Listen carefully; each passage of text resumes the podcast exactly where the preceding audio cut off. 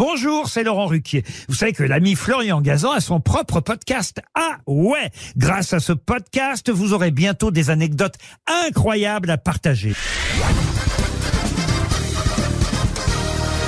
Salut, c'est Florian Gazan. Dans une minute, vous saurez pourquoi Pablo Picasso n'est jamais devenu français alors qu'il a vécu toute sa vie en France. Ah ouais?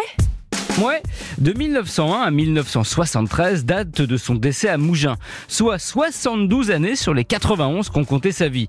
Voilà pourquoi, au bout d'un moment, il a voulu devenir français. Le 3 avril 1940, après donc quatre décennies passées sur notre territoire, il fait une demande officielle de naturalisation. En étant honnête, plus parce qu'il a peur que parce qu'il se sent véritablement la fibre tricolore. Ah ouais Ouais, en 1937, Picasso a peint le célèbre Guernica, toile qui a fait le tour du monde et est devenue symbole des atrocités de la guerre. Présentée à l'exposition universelle de Paris, elle vaut un échange entre Picasso et Otto Abetz, l'ambassadeur d'Hitler dans la capitale. Ce dernier, pointant Guernica du doigt, demande à Picasso C'est vous qui avez fait cela?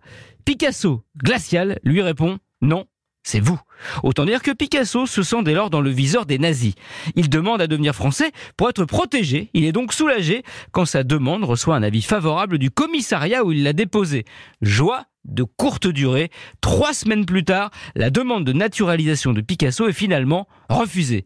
La faute à un homme. Ah ouais? Ouais, un petit fonctionnaire des renseignements généraux du nom d'Émile Chevalier. Ce dernier a sorti le dossier du peintre, une sorte de fichier S avant l'heure.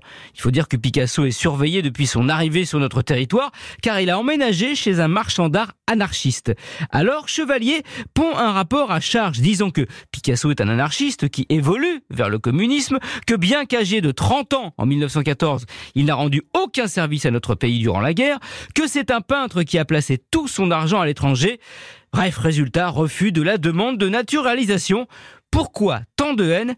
Peut-être tout simplement parce que le dit fonctionnaire, Émile Chevalier, peignait lui aussi sous le nom de Chevalier Milo, avec beaucoup moins de succès évidemment que le génie espagnol. Bref, par pure jalousie, il s'est payé Picasso, qui à la fin de la guerre aurait pu à nouveau demander à être naturalisé, mais vexé, il ne l'a jamais fait et est donc mort en France, mais toujours espagnol. Merci d'avoir écouté ce podcast. Retrouvez tous les épisodes de Huawei sur l'application RTL et sur toutes les plateformes partenaires. N'hésitez pas à nous mettre plein d'étoiles et à vous abonner. À très vite.